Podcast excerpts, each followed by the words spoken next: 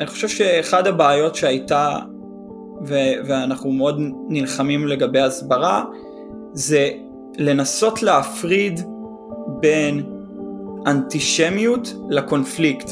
כי אחד הבעיות שיש, הרבה אנשים אומרים, מה שקורה ב- בין ישראל לגזה זה קונפליקט פוליטי, וקונפליקט פוליטי ברור שאנחנו נותנים freedom of speech, כי כל אחד יכול להגיד את הדעה הפוליטית שלו.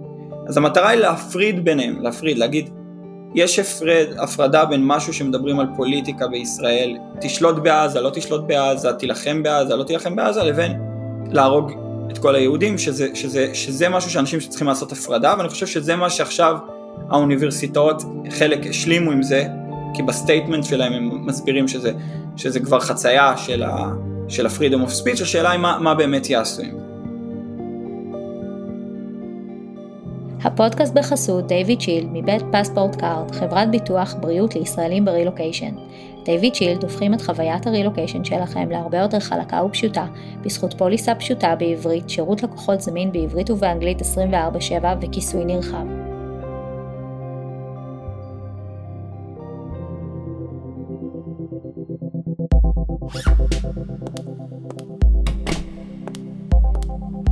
מסע הרילוקיישן יכול להיות עמוס באתגרים, אין ספור חוויות והתמודדויות. אני אביה טרחטינגוט, מאמנת נשים ואימהות לרילוקיישן ומערכות יחסים. אימא לארבע עולמות, נשואה לאבי וגרה בדלס טקסס שבארצות הברית. פה אשתף במסע הרילוקיישן האישי שלי, כדי לעזור לך להרגיש בבית גם ברילוקיישן.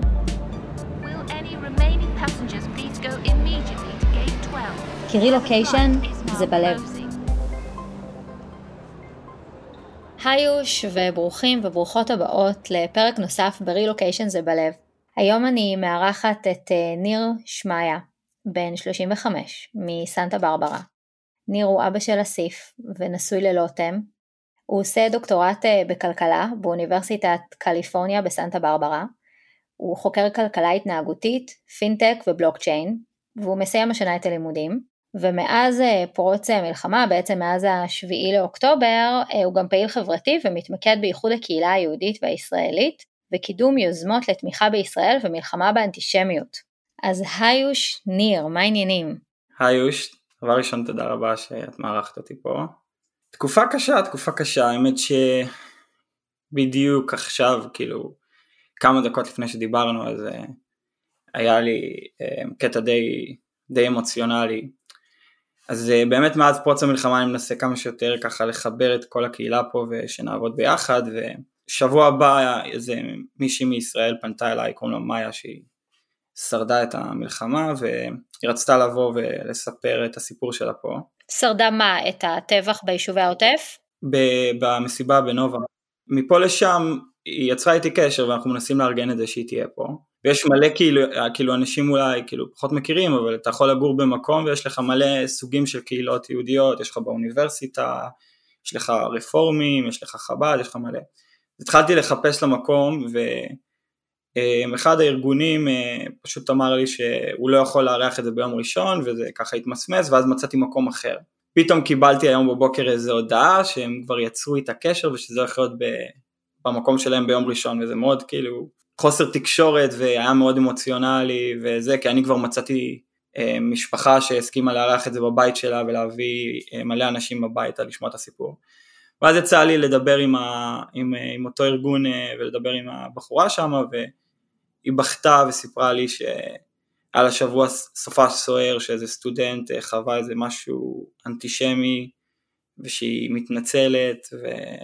על החוסר תקשורת שהיא לא דיברה איתי, ושזה ככה יצא, ו... וזה כאילו לפעמים קורה הדברים האלה של החוסר תקשורת, אבל במקרה הזה ספציפי, כאילו בסוף זה היה חיבוק גדול והבנה שזה קרה בגלל משהו יותר אמוציונלי, ושבוע הבא נארח את מאיה, וזה יהיה במקום גדול, ומלא אנשים ישמעו את הסיפור הזה. אני חושבת שבאופן כללי העולם נורא מבולגן כרגע, ואני חושבת שכולנו, נורא נורא על הקצה כל הזמן. אני יכולה להגיד לך על עצמי שלא צריך שיקרה משהו גדול נורא בשביל שאני אמצא את עצמי שנייה אחת מתפקדת כרגיל, שנייה אחר כך כאילו בוכה ממררת בבכי, כשהטריגר היה כלום ושום דבר. אני חושבת שהמציאות הזאת שכולנו נקלענו אליה מאז השביעי לאוקטובר, היא פשוט כאילו שיבשה לכולנו את הכל, את כל המערכות, את כל החיים, את כל האמונות, את כל מה שידענו והיינו בטוחים לגביו, פתאום כאילו רגע שנייה, רגע עצרו, עצרו הכל, ואני אשמח רגע אם תספר, בעצם אתה סטודנט שנה, איזה, אתה אומר שאתה מסיים השנה, אבל איזה שנה אתה שנה שלישית? זה, אז דוקטורט בארצות הברית הוא בדרך כלל חמש שנים, בכלכלה, ואני בשנה החמישית, ואני סיימתי, ועכשיו אני בשלב של לחפש עבודה. ו- אוקיי, אז בעצם אתה כבר בשנה החמישית, ואנחנו כבר רגע נצלול לתוך עניין האנטישמיות בצורה מאוד יותר נקודתית, מעניין אותי לדעת, האם אתה הרגשת אנטישמיות, כשלפני חמש שנים, או במהלך, במהלך הדוקטורט שלך, אם זה פגש אותך באיזה שהם מקומות, כי אני יודעת להגיד לך, שמשיחה עם אנשים אחרים, שלומדים באוניברסיטאות בארצות הברית, זה, מור... זה היה תמיד מורגש, זה תמיד היה נוכח, פתאום בשביעי, אחרי השביעי לאוקטובר, כאילו זה הפך להיות גם לגיטימי, כאילו זה, זה, כאילו, זה, זה ממש בסדר להיות אנטישמים, זה ממש בסדר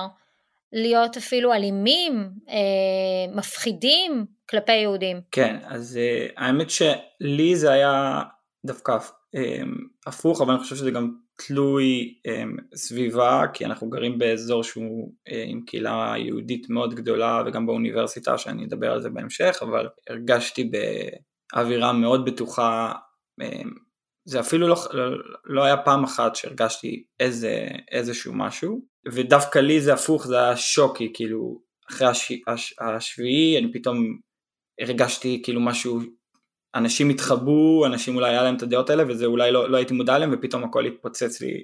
כולם, כולם ידעו שאתה ישראלי, שאתה יהודי. כולם ידעו את זה, אף אחד לא אמר לי על זה כלום. אני זוכר גם שכל פעם שהייתי הולך לשיעור, והייתי מציג את עצמי, והייתי אומר שאני מישראל, תמיד התגובות של הסטודנטים זה נחמד, מגניב, אז לא.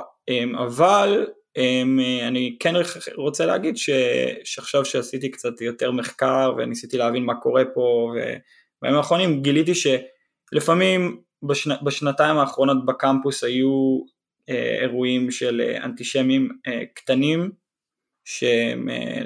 שסטודנטים אה, חילקו פליירים של אה, נגד ישראל, כל מיני סיסמאות, From the river to the sea, או כל מיני כאלה, אבל, אבל זה באמת היה משהו כל כך קטן, שאני אפילו לא, לא הייתי מודע אליו, רק עכשיו אני יודע את זה בדיעבד. שאגב, משהו שהוא גם נעשה מאוד מאוד ברור, ממש בצורה חד משמעית, שאגב נועה תשבי מדברת עליו המון, זה שפתאום אנטי-ישראל זה ביקם אנטישמי, כלומר, באוף, זו משוואה שלא הייתה, אה, אני לא להגיד שלא הייתה קיימת, אבל היא לא הייתה כל כך ברורה לפני, זאת אומרת, יש להיות אנטישמים, ויש להיות אנטי-ישראל, ומה שכביכול ישראל עושה, ופתאום להיות אנטי-ישראלי, זה כאילו, זה, זה, זה במילים אחרות, זה ממש מחליף את המילה להיות אנטישמי, שזה גם אה, איזשהו גושפנדה, איזשהו כאילו סטמפ, שפתאום, אוקיי, זה גם, זה לגיטימי לחלוטין, ואני רוצה לשאול אותך, אם, אם כאילו בדיעבד גילית שהיו אירועים קטנים, כמו חלוקת פליירים וכולי, איך היום זה נראה, האנטישמיות בקמפוס ספציפי שאתה נמצא בו? אז בקמפוס שלי ספציפית, היה סרטון מאוד ויראלי של אנשים תולשים תמונות של החטופים. בנוסף היה לנו כמובן הפגנות פרו-פלסטיניות, שאנשים תוך כדי ההפגנות שמו אמירות של צריך להשמיד יהודים ודברים נוראים. הם לא, אני חייב להגיד שזה המיעוט, אבל עדיין, עדיין שמעו את הקולות האלה. יש, יש הרבה פרו-פלסטינים או אנטי-ישראל בקמפוס? זה, זה משהו שהוא כאילו, מבחינת אחוזים, זה אחוז גדול? בסופו של דבר אני עושה דוקטורט בכלכלה, אז, אז יש לי קצת כאילו מספרים, שאני חושב שזה אולי יכול קצת להכניס אנשים לפרופורציות, כדי להבין מה קורה. אז כאילו, לפני שאני אומר מה קורה באוניברסיטה שלי, אני רוצה רק להגיד שבכללי, בארצות הברית יש בערך שני אחוז יהודים, כמובן שזה דברים שקשה לעמוד אה, בצורה מדויקת, אבל אה, שזה בערך שבעה מיליון אנשים, אם חושבים על כמות אה, של, ה, של ארצות הברית. עכשיו אם הולכים למוסלמים, למשל, אז זה, זה פחות מאחוז, וזה בערך חצי נגיד, אה, אם משווים ליהודים, שזה שלוש נקודה חמש. וואלה. כן. עכשיו זה המספרים הכלליים. עכשיו אם, אם הולכים לאוניברסיטה שלי, האוניברסיטה שלי היא למעשה בין האוניברסיטאות עם האחוז יהודים הכי גדול, אז uh, בערך שלושה עשר אחוז מהסטודנטים הם יהודים. זה המון. ב-יו סי אס בי זה המון, ואם הולכים ללימודים מתמקדים זה אפילו תואר שני ודוקטורט זה חמישה עשר אחוז. רק כדי להבין, בגלל שיש לנו קמפוס יחסית גדול, אני מדבר על, על, על קהילה יהודית של סטודנטים שהיא בערך שלושת אלפים וחמש מאות יהודים. זה המון, זה, זה, זה, זה, זה עצום וזה זה, זה, זה, זה מדהים. אבל המוסלמים פה הם, הם באמת מיעוט, בהשוואה ליהודים. אני לא קיבלתי מספר מדויק, ניסיתי לחפש, אבל הם, השערה שלי שזה פחות מחמש אחוז, וזה, אבל זה משהו שהוא מצחיק, כי כאילו למרות כל המספרים היפים האלה שאני אומר, כשאת רוצה לתרגם את זה למעשה תמיכה בצד הישראלי היהודי לפרו-פלסטינאים, אני יכול להגיד שיש יותר אה, אירועים של הצד השני, והם הרבה פעמים אה, אירועים יותר... אה, יותר קיצוניים. אז, אז רגע, אז השאלה שנראה לי הכי מתבקשת כאן, זה מבחינת ההנהלה, האם בהנהלה סלש תורמים, ששנינו הרי יודעים שבסופו של דבר, הכל, הכסף, money talks, אתה יודע האם כאילו ההנהלה והתורמים, מה אחוז היהודים שם, או מה אחוז החבר'ה שתומכים? כן, אז בעיקרון, בהנהלה יש הרבה מאוד יהודים, שזה, שזה גם משהו שגרם לזה שלאורך שנים בי די אס אף פעם לא הצליח לקבל אישור לעבוד באוניברסיטה, שאני חושב שזה קשור לזה, וגם אני יודע שיש הרבה תורמים, אבל מנגד יש איזה תהליך שקורה בשנים האחרונות באקדמיה של אפליה מתייקנת ורצון לחזק אוכלוסיות מועטות ומיינורטי וכל הדברים האלה, שהוא לדעתי גורם לזה שיש הרבה בעלי תפקידים עם כוח באוניברסיטה, שהם באים מכל מיני מיעוטים, והרבה מהם מוצאים את עצמם תומכים בפרו-פלסטיין וכל מיני דברים כאלה, מתוך איזו אידיאולוגיה. הבנתי, אז בעצם זה מה שמאפשר לתת לחבר'ה האלה במה. אתה בתור סטודנט יהודי ישראלי, וחברים שלך שהם, אתה אומר שיש קהילה של שלושת אלפים וחמש מאות סטודנטים יהודים או ישראלים? יהודים. יהודים. אתם מרגישים unsafe? אתם מרגישים כאילו לא, לא בטוב להגיע לקמפוס? אני חושב שכאילו הדרך הכי טובה שלי ככה, אולי להכניס אנשים קצת לתחושות ואיך איך אתה מרגיש. יש איזה יום שהיה בשבילי מאוד אמוציונלי, שהוא די, די, די נראה לי יכול לחדד את התחושות שלי. אז היה יום אחד שהייתי באוניברסיטה ותרגלתי, ובמהלך התרגול אני, יש לי קעקוע בעברית על היד, וסטודנט שאל אותי כאילו מה, מה, מה רשום שם בסוף השיעור. עכשיו בטח ישראלים כאילו מכירים את זה, אבל בדרך כלל שאתה ישראלי ושהכל טוב, אתה לא חושש, לא חושב על, כאילו, על השאלה הזאת כמשהו בעייתי, כאילו למה מישהו שואל אותי מה יש לי על היד, למה, מה, מה אכפת לו, פתאום כאילו התחילו לי מחשבות קצת אה, של פרנויה, של כן, מה, מה הוא זה, הוא נגדי, הוא בעדי, ו... ו, ו...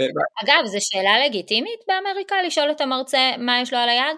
לא יודעת, אני פשוט חושבת, אני, ש... אני חושבת בכל, כי אתה יודע איך זה, כאילו אמריקה, מי שמקשיב והוא לא, והוא לא, והוא לא חי תרבות אמריקאית, יש פה המון דיסטנס והמון ריספקט, לאנשים שהם עם איזושהי מדרגת חשיבות, או איזשהו ריספקט כלפי מרצים, כלפי אנשים שהם כאילו כן, אמורים שלך. כן, אני חושב שזה לא, בוא נגיד, זה, זה לא נפוץ, אבל מצד שני, זה, אני חושב ש, שבדיעבד, היו לי כל מיני אינטראקציות עם סטודנטים, ששאלו אותי כל מיני שאלות, כמו למשל, נגיד שאם יש לי תמונה של הבן שלי על, על המחשב, אז מי זה, ו... אבל אני חושב שהפעם, מה שכאילו הפיל לי את הסימון לנקודה שאמרת על האם אני מרגיש בטוח או לא, שאם הדבר הראשון שעולה לי בראש זה הוא מכוחותינו, לא מכוחותינו, הוא שואל את זה כי הוא רוצה להזיק לי, זה משהו ש, שישר הפיל לי את הסימון שאני אני כנראה, יש בי צד לא מרגיש בטוח. ענית לו אגב? כן, אמרתי לו, כי זה השמות של ההורים שלי, זה, זה מה שאמרתי לו, תוך כדי השיחה איתו הבנתי ש, שהוא שאל את זה מנחמדות ולא... לא ממקום אחר. אבל מה, ש, מה שהיה לי קשה באותו יום, מה שאת מדברת על זה, זה שבדרך סיימתי להרצאות, ובדרך מההרצאה, ערכנו אירוע כאילו הרמנו פה אירוע שערכנו בחור שקוראים לו אריאל ששרד טבח בחוף זיקים, ובדרך להרצאה אני עובר בנקודה המרכזית של האוניברסיטה, ואני רואה דגל עצום של פלסטין כמיצג, ואני הולך לשם, כי כמובן זה, זה כדי להבין מי נגד מי, והם הם רשמו שם שלט ש, שהוא גם היה מאוד מציס, שבשלט הם רשמו, אנחנו לא צריכים להראות תמונות של הילדים שלנו, כדי שתבינו כמה אנחנו סובלים. למה זה היה מציס? כי, כי זה, זה, זה היה לי ברור, שזה... תשובה לתמונות החטופים, ב... ותמונות ש, שזלגו לרשת על הטבח, וילדים ב... תמונות מזעזעות. בדיוק.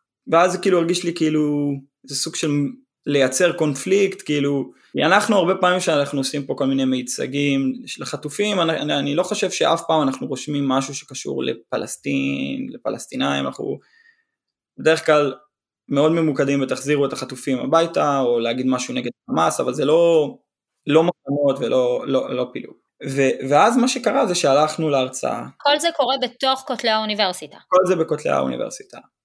וזה את יודעת, וזה הזוי, כאילו, אתה, אתה כאילו, אתה עסקים כרגיל, אתה מרצה לסטודנטים, מלמד אותם דברים במימון, חווה את כל החוויות האלה, ואז מסיים את היום והולך לשמוע הרצאה של מישהו שהיה שם, וזה זה, זה היה לפי דעתי השיא של היום, שהוא נותן הרצאה מאוד מרגשת ומאוד קשה לשמוע על סיפור באמת עצוב של חבר'ה ש, שארגנו ערב צוות של פאב של באר שבע, שאני במקור מבן גוריון, אז זה בכלל ריגש אותי, כי, כי אני מכיר את הפאב הזה והכל, עושים ערב צוות בזיקים, וקמים בשש בבוקר להתקפה של, של מחבלים מהים, משהו, סיפור הזוי, ומה שאותי, פשוט הפיל אותי, זה שבסוף ההרצאה, אני מרגיש שהוא, עם כל מה שהוא עבר, הוא יותר מרגיש ביטחון להסתובב בארצות הברית, והסטודנטים מתחילים לספר ולשתף, כאילו שואלים אותם איך אתם מרגישים עכשיו בקמפוס, אתם מרגישים בטוח, והסטודנטים מתחילים לספר, אני מרגיש לא בטוח. חלק אמרו שהם לא רוצים לענוד מגן דוד, וכל מיני דברים כאלה, חלק שיתפו שהם שמעו מישהו אומר ג'נוסייד או ג'ויש, וכל מיני דברים כאילו, ואתה כזה אומר לעצמך כאילו... איפה, איפה יותר בטוח? פה, בארץ, אני רוצה לגדל את הילד שלי בסביבה כזאת, אני רוצה שהילד שלי יהיה פה בקולג' וילך להרצאה של בית חב"ד ו, ויגיד דברים כאלה, זה היה היום מאוד, מאוד אמוציונלי, על אחד כמה וכמה שאני יודע ש-U C S B זה אחד המקומות הכי טובים כרגע, בהשוואה לשאר, לשאר האוניברסיטאות, שזה גם לפעמים משמח אותי ומטריד אותי באותה נשימה, כי אני אומר כאילו, כן, אם זה טוב, אז מה, אז מה זה רע? אז מה, מה עובר על החבר'ה ב-M I T, מה עובר על החבר'ה בברקלי, ב-U C L A? אני, אני יכולה להגיד לך שכאן אה, יש ממש, אה, כאילו בתור מישהי שחיה בתוך קהילה אה, אה, מודרן אורתודוקס אה, אמריקאית, זה לא סוד ששני דברים, אחד ש... להתקבל לאוניברסיטאות, בטח היווי ליגס, אבל גם לכל אוניברסיטה בארצות הברית, גם מהצד של ישראלים, שכאילו עושים כזה דבר, זה נחשב סופר פרסטיג', ולא כל אחד מתקבל, וזה גם משהו מאוד מאוד יקר לתפעל אותו, וגם העיניים של אמהות אמריקאיות, יהודיות, וואלה, בזמן שהילדים בישראל, למשל, אם אני עושה את ההגבלה לישראל, באזור כיתה י"א י"ב, מתחילים להיות מורעלים על שירות, קרבי, לא קרבי, עושים מבחנים לפה, לשם, גדנאות, עניינים, פה מה שהם עושים זה לוקחים יועץ לימודים כהכנה לקולג' באלפי דולרים, והם בונים אפליקיישן מטורף, וזה ממש, זה מפעל, זה ממש... משהו שאנשים אקטיבית קוראים את התחת בשבילו, ואז אותם ילדים מגיעים, ולא לדבר על זה שהתואר הוא לא בחינם, זה, תואר, זה תארים שעולים עשרות אלפי דולרים, מגיעים ויושבים באוניברסיטאות, וחווים השפלות ואנטישמיות, ודיברתי עם סטודנטית אה, למשפטים ב-N Y U, שאמרה, אני מהשביעי לאוקטובר לא הגעתי לאוניברסיטה, כי בחור מסעודיה פיזית התכתב איתי, ואיים אה, שהוא ירצח אותי, עכשיו, האם הוא יעשה את זה או לא, זה כבר סיפור אחר, כן? אבל זה פחד אלוהים. עכשיו, אני מנסה לחשוב על ההורים של הילדים האלה. גם הישראלים וגם האמריקאים, שקוראים את התחת, כל אחד מהכיוון שלו, בשביל להתקבל לכזה מקום, שנחשב פרסטיג', שנחשב סופר יוקרתי, שנחשב מקום שברגע שתסיים אותו, זה יפתח לך דלתות, והשם שלך קופץ כמה דרגות למעלה, וכו וכו וכו. כאילו, אני אומרת, איזה הזיה. אני, היה לי שיחה על זה עם בעלי, ואמרתי לו, אתה יודע מה, מעולם האוניברסיטאות בארץ לא נראו לי נוצצות יותר, כאילו, מה אתה מרגיש לגבי זה? מה, מה אתה חושב על זה? אני לגמרי, אני, אני חושב שאני עכשיו כאילו, הרי אני אמור אה, לחפש מקום לעבוד, וכשפרצה המלחמה, אז מהר מאוד הרגשתי יותר צורך להגיש ל, לכל המקומות בישראל, מאשר למקומות פה, כי, כי, כי, כי גם אני הרגשתי כאילו, מה, אני רוצה ללכת למקום ולהרגיש לא נעים, ואני מסכים איתך כאילו גם, אם מישהו עוד משלם כל כך הרבה כסף, והוא בסופו של דבר מרגיש שהבן שלו גם לא בטוח, זה לא הגיוני, כאילו, זה פשוט לא הגיוני. זה, זה אבסורד מטורף. עכשיו, השאלה היא, האם ראשי האוניברסיטאות, אני יודעת שקולומביה, נגיד, יצאו בהצהרה, שכל פעילות שהיא פרו-חמאס, תיאסר בקמפוס, וממש יש restrictions למי שיתפס מבצע פעילויות כאלה. ואני שואלת, האם מאחר והנהלה, הרבה ממנה יש בה יהודים, ומאחר ויש כזו קהילה גדולה של יהודים בתוך הקמפוס, האם יש משהו שעושים? האם יש משהו שקורה כדי לאכוף את הדבר הזה? כדי לתת גם לסטודנטים יהודים תחושה יותר בטוחה? עכשיו דברים לאט לאט מתחילים להשתנות, אז באמת האוניברסיטה שלי השבוע ביחד עם כל ה-U C, כל האוניברסיטאות בקליפורניה, יצאו בהודעה משותפת, שזה היה מאוד מאוד מפתיע, שהם במילים אחרות אמרו שאין מקום יותר לאנטישמיות, ועכשיו הם ניסו לעשות את זה סימטרי, אז הם אמרו אנטישמיות וגם אמרו איסלאמופוביה, אבל הדגש העיקרי שלהם היה זה של-freedom of speech יש גבול, ועכשיו אני חושב שזה השלב שמדיבורים אנשים רוצים לראות יותר ויותר טיפה מעשים. כן, כאילו, נגיד הם אומרים אין לזה מקום, ומה, ו, כלומר, מה קורה אם מישהו משחק עם הדבר הזה? זה, זה המקום שזה קצת מתחיל להיות טיפה אולי מורכב, ופה, לפני שאני אעביר את, ה, נראה לי, את הפואנטה שלי, אולי שווה שאני אתן לך קצת רקע לאיך מוסדות האקדמיים אה, התפתחו לאורך השנים האחרונות, שאני חושב שהוא יכול קצת לחדד את, ה, את הנקודה הזאת. בעצם, מה שקורה זה שאנחנו יודעים שבאקדמיה, בגלל שרוצים ל, ל, לתת אה, מקום לבצע מחקר איכותי, תמיד דיברו על זה שמאוד חשוב שיהיה freedom of speech, וחופשיות גם לחוקרים לחקור מה שהם רוצים, כדי, כי, כי זה יפגע במדע, שפוליטיקה תיכנס למדע, למדע אה, זה, זה יפגע בו. אבל אם אנחנו מתחילים לשים לב שבערך ברגע שהתחיל כל הקמפיינים של MeToo לאורך השנים, שזה בערך משנות ה-אלפיים, אבל זה התחיל בוסט ב-אלפיים שבע עשרה, באוניברסיטאות לאט לאט מבוא נגיד total freedom of speech, per se, איך, איך שנקרא לזה, התחיל לאט לאט להיכנס העניין ש, שזה, שיש בעיות, והבעיה הראשונה שעלתה צפה בעניין של מגדר, עם MeToo, כל הקמפיין של MeToo, למי שלא מכיר, על כל מיני הטרדות מיניות בהוליווד, ואחרי זה זה הפך להיות משהו יותר עולמי. עכשיו, למה אני רוצה להעביר את הנקודה הזאת? כי, כי זה נקודת תפנית באקדמיה, שבה התחילה להיות התערבות לגבי מה אפשר ומה אי אפשר להגיד. זה, זה נקודה הראשונה במפה ש, שהתחילה התערבות לגבי העניין הזה. באופן כללי, זאת אומרת, כן, של הפרידים הספיץ'. עכשיו, איך זה, איך זה בא, מתי כאילו הבוץ התחיל באזור אלפיים שבע עשרה, אלפיים שמונה עשרה, ששם היו כל מיני אירועים, אבל נגיד שסתם אני אתן עוד איזה אירוע אה, במינסוטה, היה אה, בחור שקראו לו אה, אל פרנקן, שהוא רץ שם על הנשיאות, הוא היה קומיקאי, זה הגיע אה, למצב ש... גם התחילו הרבה הטרדות מיניות לגביו, והוא פשוט, הם העיפו אותו. היו האשמות של הטרדות מיניות. האשמות נגדו, כן. עכשיו, מה ששונה במקרה שלו למקרים אחרים, זה שזה היו האשמות, אבל יחסית עדינות, כאילו הרבה מהם היו, שהוא נשק מישהי, ואם זה הייתה בהסכמה או לא הסכמה, זה התחיל להיות קצת יותר מורכב. בכל מקרה, פחות מעניין מה היה שם, אבל... זה הגיע למצב ש, ש, ש, ש, שמעיפים מישהו מתפקיד בכיר ממשלתי, ודוחפים אותו לעזוב, ו, ו, ואז נכנס יותר ויותר כוח. עכשיו, איך זה אפילו בא לידי ביטוי באוניברסיטאות? אני רק רוצה כאילו להגיד לאנשים שאולי לא מכירים, אז באוניברסיטאות יש הרבה דגש על מה שנקרא Diversity, equity, and inclusion. עכשיו, זה... תסביר אותם בעברית. כן, שזה בעצם אה, אה, אה, ניסיון אה, לייצר אה, שונות, שוויון, ולגרום לאנשים להרגיש חלק בתוך הארגון. מאותה תקופה זה, זה נכנס כל כך לתודעה האוניברסיט... מבחינת האוניברסיטה, שיש מלא כסף ומלא אה, גופים בתוך האוניברסיטה שרק מתמקדים בזה. אוקיי?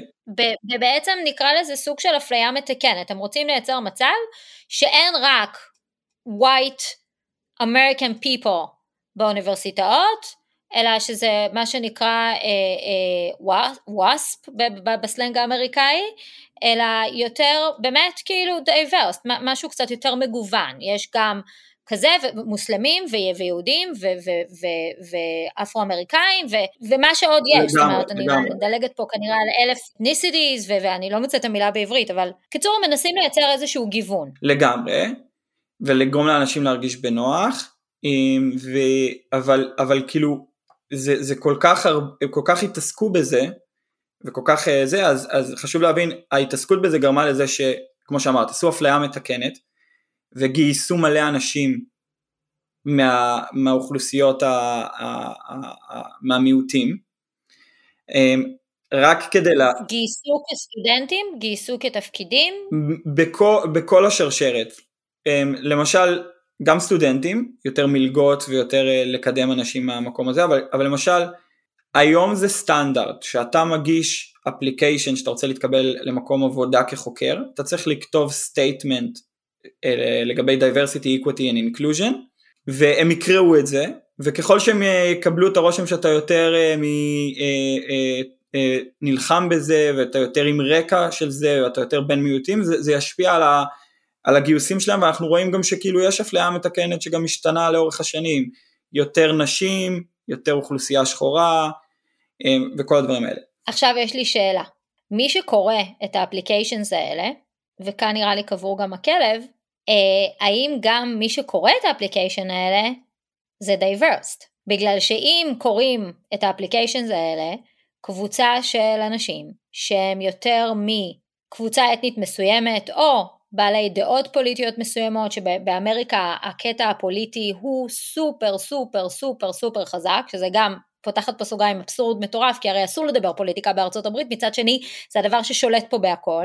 אז אם שם הקבוצה שקוראת את האפליקיישנס האלה, יש לה איזושהי נטייה למקום מסוים, אז יש לנו בעיה. בדיוק, בדיוק הולכת ל, ל, ל, לנקודה הזאת, שזה הופך להיות בעצם שרשרת שמזינה את עצמה, כי מה שקורה זה, אנשים האלה מגויסים, אנשים האלה רוצים לגייס עוד אנשים כאלה, אנשים מקדמים את, ה, את האידיאולוגיה הזאת. עכשיו חשוב להתחיל, להדגיד שהכל התחיל בהתחלה מג'נדר, אבל... בשנת אלפיים ועשרים, בגלל כל מה שקרה עם ג'ורג' פלויד ובלק לייף מדר, אז זה גם נכנס יותר למודעות, ועכשיו זה די, זה כאילו, זה ג'נדר ובלק ועוד מיינורטיז, עכשיו כאילו בן אדם כזה שעושה אחד ועוד אחד, וצריך עכשיו, הוא צריך להגיד רגע, אז אם זה כל זה, אחרי כל המספרים שנתתי, למה ג'ויש, לא, לא שם. למה אין, למה אנחנו גם לא המיינוריטי? כי אנחנו מיינוריטי מבחינת מספרים. למה אנחנו לא המיינוריטי, ולמה אנחנו לא במעגל הזה? כי המעגל הזה, אגב, הוא, הוא, הוא מסתכל על המסכנים ועל החלשים. בדיוק. ו, וברגע שה, ברגע שהאוניברסיטה ימצא, אגב, את ה, את ה, את ה, את הגישות האלה, אז רק כדי לחדד לאנשים שזה פרדוקס לגבי מה קורה היום. אז אני מכיר מקרים של מרצים שאמרו אמירות בשיעור לגבי מגדר, שבאמת הם, הם אבל אבלים לעומת מה שאומרים לגבי אנטישמיות היום. ברור שזה מכווין לסינא, להרג ולדברים כאלה, אבל אם, אם היום מרצה ילך לשיעור ויגיד שהוא מאמין באמונה שלו, בתפיסה שלו, שיש שתי מגדרים, זכר ונקבה, יום למחרת הוא, הוא לא פה. סטודנט ש, שמרג, ש, שאין לו מגדר, יעלה, יגיש קומפליין, זה יגיע למעלה וזהו. עכשיו זה בדיוק העניין שאנחנו רואים ש-freedom of speech הוא לא נמצא, יש לו גבולות מאוד ברורים שזה מגיע ל- ל- לצבע, לגזענות של צבע, ל- למגדר, אבל הבעיה התחילה ש- שזה הגיע ל- ל- לישראל ולאנטישמיות, זה לא, זה, זה שם פתאום זה freedom of speech. כאילו החוקים משתנים כשזה מגיע לישראל ולאנטישמיות. בדיוק, וזה מה שלפי דעתי לאנשים כמוני באקדמיה, זה כאילו, זה, זה, זה משהו ש, ש, שהוא לא נתפס, אתה אומר לעצמך, איך זה, זה בסדר, זה, זה סבבה, ו, ולהג, ש, ו, אבל להגיד שיש משהו לגבי מגדר, זה, זה ישר מעיפים מישהו, זה, זה לא נתפס, כאילו. ומה עונים לך לגבי זה? אני חושב שאנשים, אין להם באמת תשובות לגבי זה, אני חושב שאחד הבעיות שהייתה, ו- ואנחנו מאוד נלחמים לגבי הסברה, זה לנסות להפריד בין אנטישמיות לקונפליקט, כי אחד הבעיות שיש, הרבה אנשים אומרים, מה שקורה ב- בין ישראל לגזה, זה קונפליקט פוליטי, וקונפליקט פוליטי ברור שאנחנו נותנים freedom of speech, כי כל אחד יכול להגיד את הדעה הפוליטית שלו, אז המטרה היא להפריד ביניהם, להפריד, להגיד, יש הפרד, הפרדה בין משהו שמדברים על פוליטיקה בישראל, תשלוט בעזה, לא תשלוט בעזה, תילחם בעזה, לא תילחם בעזה, לבין להרוג את כל היהודים, שזה, שזה, שזה משהו שאנשים שצריכים לעשות הפרדה, ואני חושב שזה מה שעכשיו האוניברסיטאות חלק השלימו עם זה, כי בסטייטמנט שלהם הם מסבירים שזה, שזה כבר חצייה של ה, של ה-freedom of speech, השאלה היא מה, מה באמת יעשו עם זה. אבל הפחד שלי, זה שכמו שאמרתי, כמו שאמרת, זה שבגלל שכל בעלי ההחלטות לאורך השנים גייסו מכל, ה, מכל האוכלוסיות האלה של המיעוטים, כן, הם, הם בעצמם יש להם איזה סוג של השקפת עולם שהיא היא נגדנו, ופה אני רוצה להגיד משהו על השקפת עולם הזאת, ולמה, למה, כי, כי לפעמים אנשים לא, זה מוזר, נגיד שאני הייתי בהפגנה, ראיתי איזה הפגנה, ואתה פתאום רואה בחור שחור, למשל מפגין נגד, נגד ישראל, אתה שואל את עצמך כאילו, הוא לא ישראלי, הוא לא פלסטיני, הוא לא היה פה, הוא לא דקה, זה, מה, מה גורם לבן אדם כזה, או למשל אנשים מהקהילה הגאה, בקליפורניה, שהולכים עם דגל הגאווה, והם גם, אתה שואל את עצמך כאילו, כנראה לא ישרדו, כנראה שלא ישרדו בעזה עשרים שניות, איך, איך, איך, איך אנשים כאלה, הם, הם, הם, הם נגדי במרכאות, ואז אתה, אתה מתחיל להבין ש, ש, ש, ש, ש, שיש איזו אידיאולוגיה מסוימת שהיא מאוד דומה לכל האנשים האלה, ואגב, אני גם רואה את זה באקדמיה, כי הם, כי הם הרבה באים מאותם מחלקות, הרבה פעמים מחלקות של black studies, של פמיניזם, כל מיני דברים כאילו כאלה, שהאידיאולוגיה היא, היא אני קורא לזה אידיאולוגיית הקורבן, אידיאולוגיית הקורבן היא זה ש אם יש מישהו חזק, הוא אוטומטית אשם במשהו. הוא אשם בגלל שהוא חזק, והקורבן החלש, לא יש לגיטימציה לעשות הכל. ואנשים עם האידיאולוגיה הזאת, אגב, יכולים מאוד מהר למצוא את עצמם מתיידדים עם אנשים שהם באותו סטטוס כמוהם, אז שחורים. שהם גם minorities חלשים במקום אחר. וזה לפי דעתי משהו שגורם להם לתת את התמיכה, לתת את הרוח הגבית. אני רק אשתף נגיד שאצלנו באוניברסיטה משהו שלי קומם, זה שבמחלקה של סוציולוגיה יש איזה מרצה בחירה, שביום אחרי אוקטובר שבע היא העלתה פוסט של בולדוזר, עם דגל פלסטין, חוצה, כאילו, שובר את הגדר, כאילו, זה היה... זה בדיוק אגב, אותו פוסט, אותה תמונה שהעלתה שחקנית ערבייה ישראלית, שמעת את הסיפור הזה? ואז אופר שכטר הוציא איזשהו פוסט שחושף אותה, והיא נעצרה. אני חושבת שאפילו יש איזשהו דיון על שלילת אזרחות שלה. אז, אז, אז אצלנו היא באוניברסיטה, היא בעמדה מאוד בחירה, היא מרצה לסטודנטים ומטמיעה בהם את האידיאולוגיה. היא מוסלמית? אז זהו, זה מה שמדהים, לא.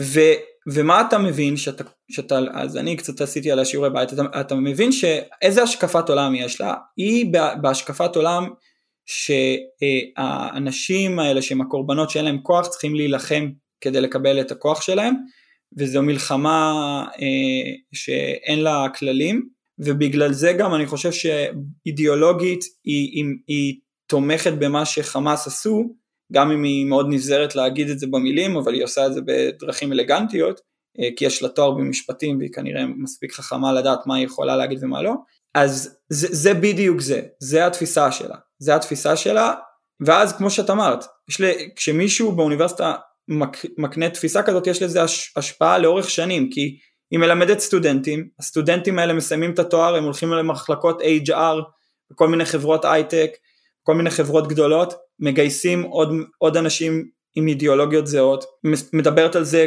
היא, היא עושה שטיפת מוח באיזשהו מובן, היא, היא מכניסה את, ה, את האידיאולוגיה הזאת, ו, ו, ואז מה שקורה, שזה בדיוק הפרדוקס הזה, ש, ש, שאנטישמיות ושנאה נגד ישראל, היא, היא לא נכנסת כ, כמשהו שהוא בעייתי, כי, זה, כי אנחנו החזקים ו, ו, והם החלשים, ואגב מה שאותי הציס זה שאפילו ששלחנו דיווחים על, ה, על הדברים שהיא אמרה ישר כמה ימים אחרי, אחרי אוקטובר שבע, המייל הראשון שהאוניברסיטה שלחה בתגובה לכל הדברים האלה היה שאנחנו רוצים לייצר סביבה נעימה ו-freedom of speech, שזה כאילו שבר לאנשים את הביטחון באוניברסיטה, הם אומרים כאילו מרצים עושים דברים כאלה. התוכן של הפוסט הוא היה בעצם justifying את מה שחמאס עשו? אני חושב שזה, שזה כאילו, יודעת, אנשים עם, עם טיפה אה, הבנה של המציאות, יכולים להבין שזה, שזה זה, כי זה היה יום אחרי, רגל של חייל ישראלי לא דרכה בעזה, אין שום, אין שום, לא היה רצח של אה, חפים מפשע בעזה, לא היה שם כלום, זה היה התחלה, זה היה... נטו, נטו אחרי הטבח. נטו.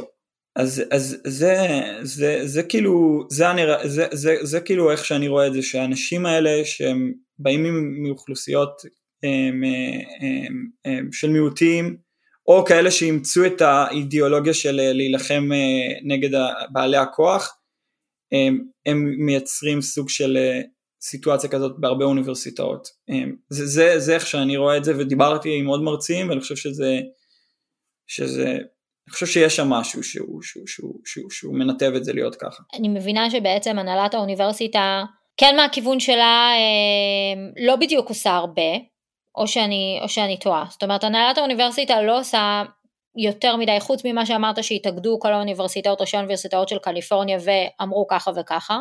ספציפית אצלכם אין איזה משהו ספציפי שמישהו קם, הנהלה, מישהו אפילו מה, מהדירקטוריון שאני בטוחה שמפוצץ ביהודים, שאמר תקשיבו חברים, לא, לא קורה, זאת אומרת דבר כזה לא קרה. אני חושב ש, שזה גם מחדד למה חשוב כאילו שישראלים ששומעים אותנו עכשיו, בכללי יהודים, חשוב, חשוב לנו להילחם, כי אני חושב שכאילו זה כן טיפה משפיע על, ה, על, ה, על התודעה ועל התפיסה שלהם, כרגע אני חושב שרוב האנשים מרגישים שזה עדיין לא בא לידי ביטוי במעשים, אבל ה, אני חושב שההצהרה הזאת שהם אמרו שאנחנו, יש גבול לפרידום אוף ספיץ' ואנחנו לא ניתן לאנטישמיות אה, להיות בקמפוס, היא, היא, היא, היא, היא טובה, כי זה, זה, זה מתחיל לחדד איזה מסר שזה לא, לא, לא, לא סבבה, זה, זה לא פרידום אוף ספיץ', שזה חשוב. עכשיו השאלה איך זה יבוא לידי ביטוי במעשים, כי אני חושב ש אם זה יגיע למצב שיפטרו וישו אנשים,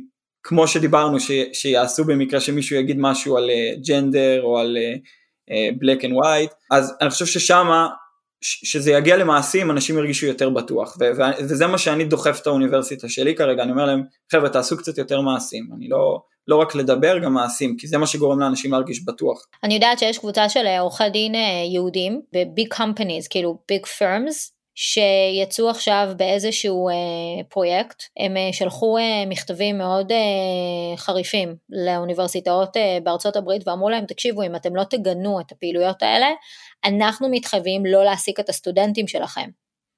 עכשיו, זה בעצם לקחת להם, אה, זה סוג של לקשור להם ידיים ורגליים, כי בסופו של דבר, בשביל מה סטודנטים הולכים ללמוד בכאלה מקומות? כדי אחר כך להתברג במקומות עבודה טובים, כדי להתקדם בחיים, כדי להרוויח טוב, כי זה חלק מאוד משמעותי. בסופו של דבר, שוב, הכל בסוף עניין של כסף. זה משהו שהוא סופר משמעותי, כאילו, לעשות כזה דבר. הלוואי, ו- וגם האוניברסיטה, ת- ת- ת- תעשה, נגיד, איפה שאתה לומד, ובאופן כללי, ת- ת- תעשה איזשהו, איזושהי סנקציה של סטודנט שיתפס, גם מרצה, מדבר תכנים, שאפילו רומזים, בדיוק כמו שהיה ב-Black Lives Matters וב-MeToo, שאפילו רומזים על משהו שקשור להכחדת אה, אה, אה, או אנטישמיות, will get expelled or whatever, וזה עוד פעם מחזיר אותנו לפוליטיקה, שהכל בסופו של דבר גם מושפע ממי שכרגע נמצא בשלטון וכולי. שאלה אחרונה, איפה אתה רואה אקדמיה, את, ה, את הסטודנטים, את כל, ה, את כל הדבר הזה בעוד שנתיים שלוש? באמת אני טועה לגבי את זה, כי מצד אחד ה, באמת הסטייטמנט הזה ש, שסיפרתי לך עליו, וגם ראיתי שגם בקולומביה הם, הם עשו כמה דברים דומים, זה קצת נותן לי תקווה,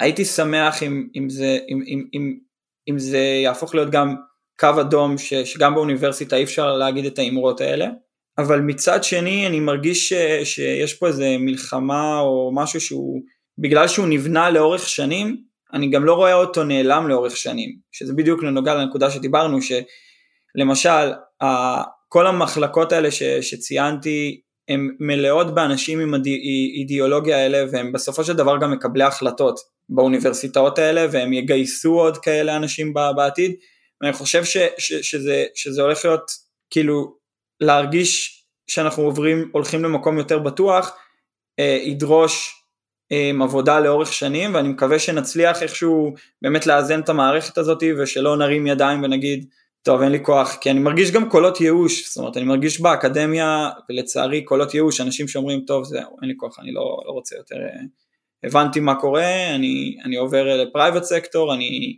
אני מקווה שנצליח, אה, כישראלים, כיהודים, להיות חזקים בזה, כי, כי זה, כמו שאמר, זה, זה, זה הולך להיות מאבק פוליטי, כלכלי, בכל מיני דרכים, ואנחנו צריכים לעמוד על שלנו, ולה, ולהגיד, חבר'ה, כאילו, מי שיש לו אידיאולוגיה כזאת, צריך להבין שהיא פוגעת בנו, פוגעת באוכלוסייה שלנו, ואנחנו לא ניתן לזה, יש קווים אדומים, יש קווים, כאילו, זה לא בסדר להגיד דברים כאלה באוניברסיטה. המרצה הזאת במחלקה לסוציולוגיה, אנחנו לא מוכנים לזה, לא מוכנים שדבר כזה בקמפוס, אין לזה, אין לזה שום מקום. אין לזה מקום. אני חושבת שאם בישראל להיכנס מתחת לאלונקה, זה אומר לגייס את עצמך למילואים, או ללכת להתנדב ולעזור ולבשל ולהכין, ולא יודעת מה לעשות בייביסיטר אצל משפחות שכרגע הבעלים מגויסים, בקהילות שלמות, אין, אין גברים, לא, לא קיימים גברים בכלל בשום מקום בשכונות האלה. אם בישראל זה מה שאומר, אז מרגישי שבאמריקה להיכנס מתחת לאלונקה זה אומר שאנשים, הורים אמריקאים, צריכים לבוא לאוניברסיטאות, להייבי ליגס ולאוניברסיטאות שממש מורגשת שם אנטישמיות, ולהגיד להם, אתם שומעים שנייה, לא רק שאנחנו לא נרשום את הילדים שלנו לשם, אנחנו גם נוודא שאנשים מהקהילה שלנו, שתורמים לאוניברסיטה הזאת, ונמצאים בדירקטור, בדירקטוריון, ימשכו את הכספים שלהם, ולא יהיו חלק מהדבר הזה. כאילו, בסופו של דבר, כמו שאתה אומר, כאילו רק הכסף בסופו של דבר ידבר, ורק אם אנשים יצביעו ברגליים, יהיה פה, יהיה פה משהו, יקרה פה משהו, כי אם הורים ימשיכו לשלוח את הילדים שלהם לאוניברסיטאות האלה, כי after all that's considered a good school, בלה בלה בלה בלה בלה, שום דבר לא יזוז, והכל ימשיך, כי הנה הכלבים נופחים בשיירה עוברת. זה כזה, מרגיש לי שבשביל שישראלים יצליחו לייצר את השינוי הזה, זה כמו אה, אה, לרוקן את האוקיינוס עם כפית, כאילו זה, זה, אמנם אנחנו מוכשרים ואנחנו יודעים להזיז הרים כשצריך, אבל זה נראה לי, אה, זה משהו מאוד גדול. אני, אני מסכים איתך לגמרי, אני חושב שאולי מה שאנחנו יכולים לעשות, כאילו, אה, בהמשך למה שאמרתי, מה, זה שאנחנו טיפה בים, היא, היא, שאולי אנחנו צריכים אה, לדחוף את הקהילות שלנו, כי לפעמים, לפעמים יש קהילות של יהודים שמרגיש לי שהפלפל הישראלי הזה, שנותן את הספיץ' כמו שאת נתת, אולי תדחוף אותם קצת לעשות. כן, הלוואי. ניר, תודה רבה. תודה רבה לך. תודה על הזמן שלך ועל הידע, ובמידה ויש איזה שהם מקורות או משהו שתרצה להפנות את מי שיזין לפרק, אז בשמחה אני יכולה לשים אותם בתיאור הפרק. זהו, אני מאחלת לך, לכולנו, שנדע ימים שקטים וטובים, ושפרקים הבאים ידברו רק על רילוקיישן והשכלה. כן, על הדברים הטובים. על הדברים הטובים. אז יאללה, שיהיה לך המשך יום נעים. תודה רבה. תודה לך.